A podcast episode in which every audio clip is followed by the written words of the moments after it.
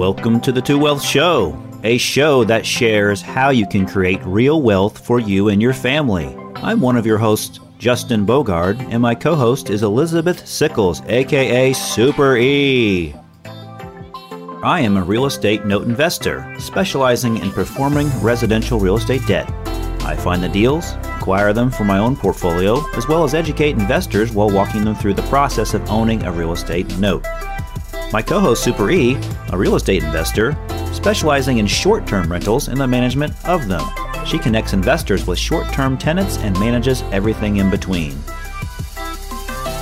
Our show is sponsored by BrightPath Notes and Elizabeth Mayora. You can find out more information by visiting our websites at brightpathnotes.com and elizabethmayora.com.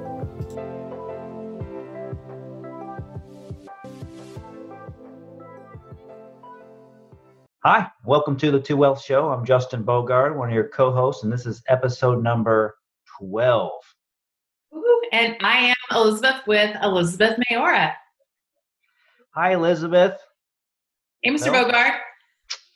Still in, still kind of in quarantine, right? We're obviously still on the Zoom call, recording the video cast. If those of you that follow us on our video channels, um, but Elizabeth, I'd like to give uh, kind of a shout out to uh, this episode is, is brought to you by Integrated Health Solutions, and the owner of that is uh, Mr. Dr. Charbel. He's actually became a close friend of mine. He's is uh, uh, sponsoring this episode, and so Dr. Charbel does acupuncture, he does uh, soft tissue, and he does chiropractic work. He also has an offshoot business that focuses on the healing of the body outside of, of those things. So, like things like cryotherapy, magnesium floats, infrared saunas, and um, there's the therapeutic, I guess I call them therapeutic cuffs, if you will. Um, I know that you've experienced this as well at Dr. Charbel's office, but uh, I like kind of like the cryo, the the cryotherapy part of it, where they put you like in this chamber, if you will. You're standing in this chamber. It's almost like a tanning bed, but a vertical tanning bed, if you will and your head kind of pokes out the top and then it has like nitrogen in the in the system and it, and it kind of fogs around you and it makes it super cold. It's like i don't know like negative 170 degrees or something in, in there and your body is in there for a couple of minutes and then you walk back out you're so cold and you get hit that warm air like just you just feel the blood like rushing to all your extremities. It's kind of kind of a neat feeling but a lot of athletes use this stuff to help them heal faster and recover faster from workouts and stuff. So um, I love it. So I love going to Dr. Charbel and Integrated Health Solutions. How about you? Yes, he's fantastic. I've done the flotation therapy, which is the most relaxing um, thing ever. So I highly, highly recommend it. And I have done the infrared sauna, which is also relaxing and I love the heat. So it's very hot, opposite of the cryotherapy. Uh, and then all of the health benefits as well. So I also highly recommend Dr. Charbel and his staff. They're, they're really fantastic. So check them out, please. Absolutely. We thank them very dearly for uh, sponsoring this episode for us. So, Elizabeth, um, we've been going through quarantine and the COVID 19 and all that stuff since since March. And obviously, when we're recording our podcast and video cast here, we've obviously been having to do it over Zoom, like we mentioned before. And so we've seen some some regression and progression throughout the stages. And so as of this recording, we're recording in, in early June for this episode. Uh, so what kind of changes have you seen um, that that you can kind of kind of highlight from your perspective from beginning of that March time period to now? Then also, what's what's on the horizon for the business that you're mainly in with short-term rentals? Sure, we've seen it's kind of like a roller coaster. So of course yeah. we had a huge, you know, March was awful for us. Part of April, so we had over seventy-five thousand dollars in cancellations. Oh. But what's really interesting is as fast as it went down, it's come right back. So, for example, the last four weekends in a row, we've either been 85% or 100% booked every weekend. Oh wow. This coming yeah, I mean it's it's huge and what we're seeing is and the really important thing so of course we lowered rates um in the beginning of this and then we've been slowly increasing them and we've increased the last two weekends in a row. Okay. Um, so we're we're super thrilled about that. Our average stay um, prior to the middle of March was about four nights. And actually, right now, our average stay is back up to about three and a half nights. So while we're not, we're just starting to see, we really cater towards the business guests. Okay. Um, but we're just starting to see business folks, which really kind of started about a week and a half ago, coming in. So, which is really, it's fantastic news. Um, we've seen what's been so there's bad and good and everything, right? Right. Um, so we're just we're going to talk about the good of this, and one of the things is that you have a whole segment of folks that before, for whatever reason, they would not stay in a short-term rental. Well, now they want to be somewhere where it's a private entrance, you don't have all the foot traffic. So we're getting a lot of requests and even a lot of newbies saying, well, normally I stay in a hotel, but I don't feel comfortable right now. Um, we've had a lot of that. So, um, you know, I mean, I, I, feel for the hotels. I mean, they're, you know, they're a great yeah. accommodation as well. But obviously, my, you know, I'm, I'm glad people are seeing the all of the benefits of short-term rentals. Yeah. So you you mentioned the average uh, stay is three and a half nights. You said. Mm-hmm. So is that over a weekend, or is that just at any time during the week? That's at any time for, so we've been booked like i said we've been booked up over the weekends right? But what we're seeing is that people are taking longer weekends. So before uh, people just checking friday and out sunday. Yeah. Now we're seeing actually that we see more people checking in on friday and out on monday than anything. Um, but then we're also getting five night stays. We have two week stays. We have a lady that's here um, she's going to be with us at least a month. Her dad just had a lung transplant. So um, we're we're kind of seeing the whole gamut, so to speak. The other thing that's really interesting is that we're seeing um, people that they were supposed to be having family vacations, maybe in Florida or in the mountains. Well, they don't want to travel that far, so they're coming here instead. That makes sense. Mm-hmm. I guess I'm not surprised to see the the Airbnb or the short term rental business pick up because everybody's been kind of locked in their cabin, so to speak, and had that fever. And now they just want to get out and go somewhere. And, and it makes sense not to travel long distance just yet. And why not, why not stay local, but stay somewhere different and just give mm-hmm. yourself a different perspective and a different view uh, when you look out the window or step outside. So that's, uh, I'm glad to see that the, the business is coming back and hopefully it, it stays strong for, for a long time. And actually just on the short or on the short distance as well.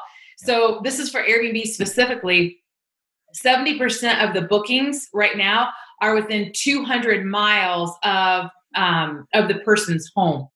So actually, Airbnb is making some different enhancements to their app so that they're just pulling up houses and properties within 200 miles of wherever you're opening it at. Yeah, that's like what a three-hour drive or so. Yeah. Yes. Yes. Yeah. Depending on how fast or slow you drive. depending how, how far your right foot goes to the floor, right, of the, of the vehicle. That's right. so that's good. Yeah. So how about how about for you and and notes? What are you seeing now? Yeah. So what what has uh, transpired is in March, kind of people kind of sh- from our perspective, they kind of shut down on investing in kind of general. Everyone was kind of holding to see what happened. A lot of people thought that they were going to see some short sales and some foreclosure opportunities pretty quickly. And uh, on this side of the business, I know that that's not really possible because banks have to charge off loans and, and such. So it takes a while to see that sort of change. But um, people were just holding dry powder, as they say, waiting for opportunities. And March and April were like that. We didn't really see a lot of people investing like they were, obviously, in February and January and all the months prior to that. Um, we we really didn't change our model internally with our portfolio. We we still kept finding opportunities and and going in there and going after them.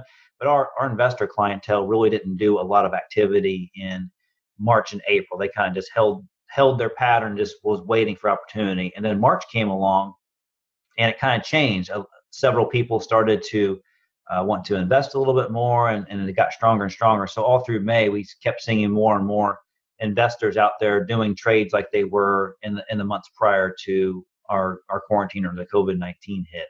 And then fast forward to today in June, it's we're still seeing seeing that uh, happening. What we're what we're focusing on now as our company model is seller financing. We're seeing a lot of opportunities, Elizabeth. Like every week, we're seeing people that uh, just are either struggling um, to find a house, and if they find a house, they're struggling to get the appraisal where it needs to be because things are getting overinflated, and so seller financing becomes an option for them. And so, if the seller of the home is willing to carry some of the financing for the borrower, then um, that that makes a pretty interesting opportunity for them. So, seller financing in general is just just becoming a, a better option for people not only to have cash flow longer term, uh, but there are people that are struggling to to make their mortgage payment, and that's where, as you know, Elizabeth, in the business, when you um, buy a property from somebody subject to the first mortgage. And so you can actually take over and make their payments for them while you pretty much own the house and you're paying on their debt. And then you can either rent the house for more than what you're paying the subject to mortgage for, or you can wrap a note around it. And so wrapping the note around those subject to mortgages is becoming a very popular strategy now versus, you know, over the past couple of years, it wasn't as popular uh, just because you weren't seeing as many opportunities as you are now. So that's that's kind of what we're seeing now. Um, investors are, are investing, the ones that have the dry powder, so to speak, and then the seller financing and, and the different facets of seller financing, like I described, is what I'm seeing today as as being kind of the hot hot things to do in the note investing. Excellent. Uh, do you think that we're going to see, or you're going to see a continuation of that? Absolutely. Um, I think we mentioned on this episode before, maybe when we interviewed Joe Joe Vonador a couple episodes back, about how Chase Bank had sent out some media about the their minimum requirements to do a, a conventional financing loan, which a conventional financing loan is a loan to where the borrower would put, you know, like a 20% down payment or something larger like that. And so Chase was saying, or Bank Bank of America, I think it was Chase Bank, um, said, or J.P. Morgan Chase they said like a 720 credit score and like a 20% down payment were the minimum standards that they would consider doing a conventional financing loan. Before that, it was more like, you know, a 600 credit score and it was probably, you know, 10 to 5% down payment. So lending practices got tighter and tighter. And we're seeing that still today.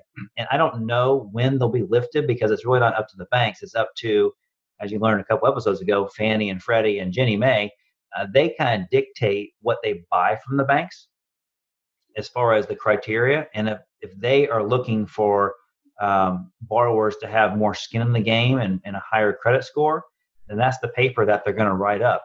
And that's going to be their, um, their, their product, if you will, to consumers at a bank. So consumers are going to have to look for other ways to acquire properties and to get um, bank financing, and they won't be bank financing; it'll be seller financing. And so that's why we we're going to see that continue to be very strong for for at least the remainder of this year. I can see that. I'm I'm sure you know this, so I'm interested to get your opinion as well. Yeah. Wells Fargo probably two or three weeks ago had said that they're not going to loan um, on automobiles, that they're not going to loan to car dealerships on autos because they don't think people are going to be able to make the payments. So what kind of a ripple effect do you think that that's going to have in the housing market as well? It, it can. It, it's tough to say how it'll affect it, but it will affect it. Uh, the bottom line is these large banks, like we keep mentioning, they're they're tightening their lending criteria and they're lowering their risk because they don't if they don't see a consumer buying their borrower's end product, which is the car dealer, then they don't see that as a viable option for them to continue to lend because they're they're getting tighter and they're getting squeezed on their side as well. So then again, the car dealerships will have to get creative and they'll have to offer creative financing to acquire those cars from them. So it may not be the consumer that's the problem. It's just the lending practices and the lending criteria that the banks are are are um, getting tighter and tighter on. So it just makes it harder and more challenging for businesses or for people that are getting those conventional bank loans to get them. So it's happened before in, in our whole cycle of being in this new age world with you know getting loans and getting um, acquiring financing from somebody. It's just now we have to look at it that we have to provide the seller financing. Guess guess what? In the 1980s, you know the, the interest rate was like 16 to 20 percent on you know bank loans so which is why seller financing was so strong in, in the 80s and stuff because um, there was just a different opportunity so when people can't get money from the bank they have to rely on other ways to get that money so i just think you're going to see more and more of those opportunities not just in real estate obviously but thanks for bringing that up about the auto industry as well so you're going to see creative financing because just like if you go to a used car lot you know it's like you know you buy here pay here or you can extend pay here so to speak because they'll find creative ways, which is how they actually make more money to just let, let you borrow the money. No credit, no problem. No down payment, no problem. No license, no problem. No, I don't know what license, but you get it. And so that's that's we just have to get more creative about what we do. So mm-hmm. things will change, but we always find a way to adapt to it, and I hopefully other businesses and um, industries will be able to adapt that way and not rely on the big banks so much. Uh, absolutely. So this is where, especially if you have cash or you have investments that you can leverage, and doing the seller financing, doing any type of creative financing is huge. And actually, when I took um, all the the classes that Robert Kiyosaki was um, owners of for the education classes, I took the class creative financing taught by the same instructor three times because it was so fascinating and it just took because he went through 20 different ways to do creative financing. And so there's there's always a way to get to get the deal done. Absolutely. There's still ways that i'm learning how to do creative financing from my mentors. They they have been in the business for 30 40 years and they they are bringing back strategies that they did in the 80s and the 90s because it's just relative to the cycle of today's real estate economy if you will. so you just, you have to think. You really have to think outside of the box. We've always been a standard box, like okay, let's put our money here. This is what we do with it, and then it grows at this rate, and then when we retire, we're going to have this much money. Well, we have to learn that when the economy changes and our financial stock market changes, we have to adjust for that and figure out how to move forward and grow our money and grow it the way we want with the most security, which is why you and I are both in real estate because that's what we believe in the strongest. And um, it's just showed its resiliency through all this stuff. Mm-hmm. You know, I was talking to uh, somebody the other day about the economy and how this coronavirus came through, and it definitely affected our our standard economy, meaning our stock market and our stock exchange and stuff like that. But our real estate market, Elizabeth, it really didn't change a whole lot maybe some areas dipped, but I didn't see it in, in, at least our local market and what we do every day. We really didn't see a change in real estate uh, property value, which just tells you how strong our our market is for our, our selling market right now. Absolutely, and we're still, you know, we've had we had a couple of our guests that were had sold their property and was waiting to find a new property um, so we have a new, we also manage traditional rentals as well. And we have a new tenant, that a new resident that his house in Broad Ripple sold much quicker than what he thought it was going to sell. Um, and, and this is not an inexpensive rental property at all. I mean, the rent's $1,700 a month. So he's going to be with us for at least a year. That's nice. So yeah, it's kind of you know too, Indy. We're we're kind of in a way. I mean, we're so diversified in our um, in our economy and all the the play, the segments that we have here: healthcare, aerospace, automotive, um, tech. Tech is huge here. You know that it's yes. and you know I'm, I do not know if we've seen all the all of the downfall kind of from from all the COVID nineteen, but at least so far we're still we're still strong. Yeah, it's there's such a demand for all of our industries, not just real estate, but other industries, that it's just hard for. I can't see us failing quickly. I think it may, it may take a while to have some sort of fail in the system if there is going to be, but it just seems like there's a need. Like you just mentioned, technology. There's need for technology because guess what people did during the quarantine? They had to have computers. They had to have internet. They had to have um, a, a platform like Zoom, like what we're on right now, to be able to chat with somebody, to be able to talk to family, to be able to, I mean, there, for everything that's bad that happens, there's always something that good that happens, you know, as far as an industry. So I just see because of what we just went through the past couple months, how important it is to be set up virtually and how important it is to continue to be a hybrid of both you know in-person things and also being virtual because i can i can see us being in some sort of um, i hate to use the quarantine but some sort of restriction to where we won't be able to do what we did in february for, for quite some time because i think there's always going to be some sort of restriction that they're going to say like oh you know maybe they get up to 100 people in a room at the same time but they want you to to wear masks. I mean there's, there's seems like there's always going to be something so it's going to be very difficult to have a lot of in-person things without everything being totally lifted so to speak. So being virtual and being adaptable to this environment and obviously young entrepreneurs like us with small businesses to where we don't have to have a storefront so to speak it's easier for us because we can i can hop on my just put my backpack on and go wherever i need to with internet connection and I can set up up shop there, so to speak. And that's how I've always been in this business. So for me, it wasn't a, a, a big deal to adapt to stuff. I don't, I don't know if you experienced the same way.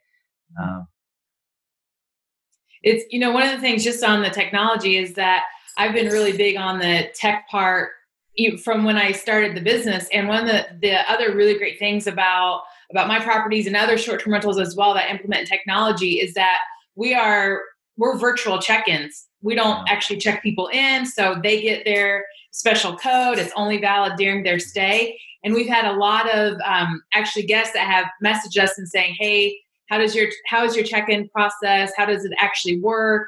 So i mean that's even you know that's paid off trem- i mean from the beginning it was paying off but especially now. Um, so i'm i'm a huge advocate of tech and and my team they worked remotely before now obviously we have to go to properties and stuff.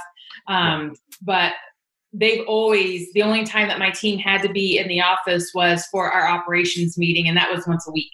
So um, so I, I, think flexibility for schedules you know if you do own your own business or even if you don't own your own business but that's that's even more key now that's for sure yeah.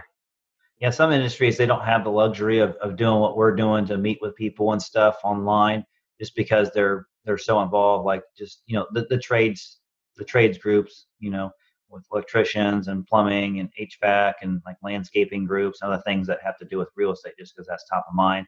I mean, they really can't have too many. They, we can't have a lot of virtual things because they have to be more hands-on. So that that kind of is what it is because they're essential, anyways. Um, but the rest of us can, and that can mitigate some of this stuff going around as well. So there's there's my little little uh, two cents of information about it. Absolutely. Um, so you know, so overall, I mean, we're we're really thrilled um, with with where we are right now um, in the short term rental market. Our rates are high. Um, I don't know. We're not going to recover from the conventions that have been postponed this year. I mean, that's that's just not possible. But yeah. I will tell you that my clients are very happy with where we're trending. The other nice thing that's happening as well is that just the end of last week, we started getting bookings for the end of July and then for September also. So that's normally we open our books six months ahead of time. Um, that changed earlier this year, and now we're opening four months um, at a time. So the fact that they're booking that far out is really good news, and just shows the confidence that people have in in the trajectory. That is awesome. You're right. Exactly. I was thinking the same thing. It's, it's the confidence that the consumer has in what's going on. Or quite frankly, maybe they're just sick and tired of staying at home. And it's like, well, we're going to go no matter what. and we have um, just too we've hosted because you because you've mentioned it we've hosted a lot of even local like local local people people that live in indianapolis who are just sick of looking at the same yeah. four walls so we've had a ton of those type of guests. Um, so and and we'll we'll take them. Absolutely, I believe it too. Mm-hmm. Elizabeth, um, we're running out of time here on this episode. We we uh, got to talk. I didn't realize how long we were going into this episode. But uh, anyways, do you want to have some closing thoughts about what we talked about today? Sure. So I, I, think overall, you know, really for both of our industries, there's still a lot of opportunity. I actually just looked at properties last week um, for a new client. So I, I looked at two properties um, for two new clients, as a matter of fact. So um, I, am really, really encouraged um, by what's going on. So I would just, you know, encourage people keep an eye out for everything and make sure that if you are going to do investing, run your numbers, make sure you're confident with it, and get started. Absolutely. That's a great closing thought, Elizabeth. And I'll just kind of echo what you said about uh, doing your due diligence. You know, check the person you're buying from and check your investment very thoroughly and make sure your risk is mitigated by several different factors, especially in real estate. So get a hold of one of us if you're interested in either one of these industries as an investment opportunity. We both are educators and uh, a free will of information. So we often give information away because we just love to do that. So, anyways, I'm Justin Bogard. My company's Bright Path Notes. This episode is sponsored by Integrated Health Solutions, Dr. Charbel. And I'm Elizabeth with Elizabeth Mayora. All right, so don't forget to check out the video version of this episode on Bright Path Notes YouTube channel or Elizabeth Mayora's YouTube channel as well. This is episode 12. Until next time, guys. Thank you. The Two Wealth Show is produced by Justin Bogard and Super E, sponsored by Bright Path Notes and Elizabeth Mayora. Thanks for listening and watching for our show.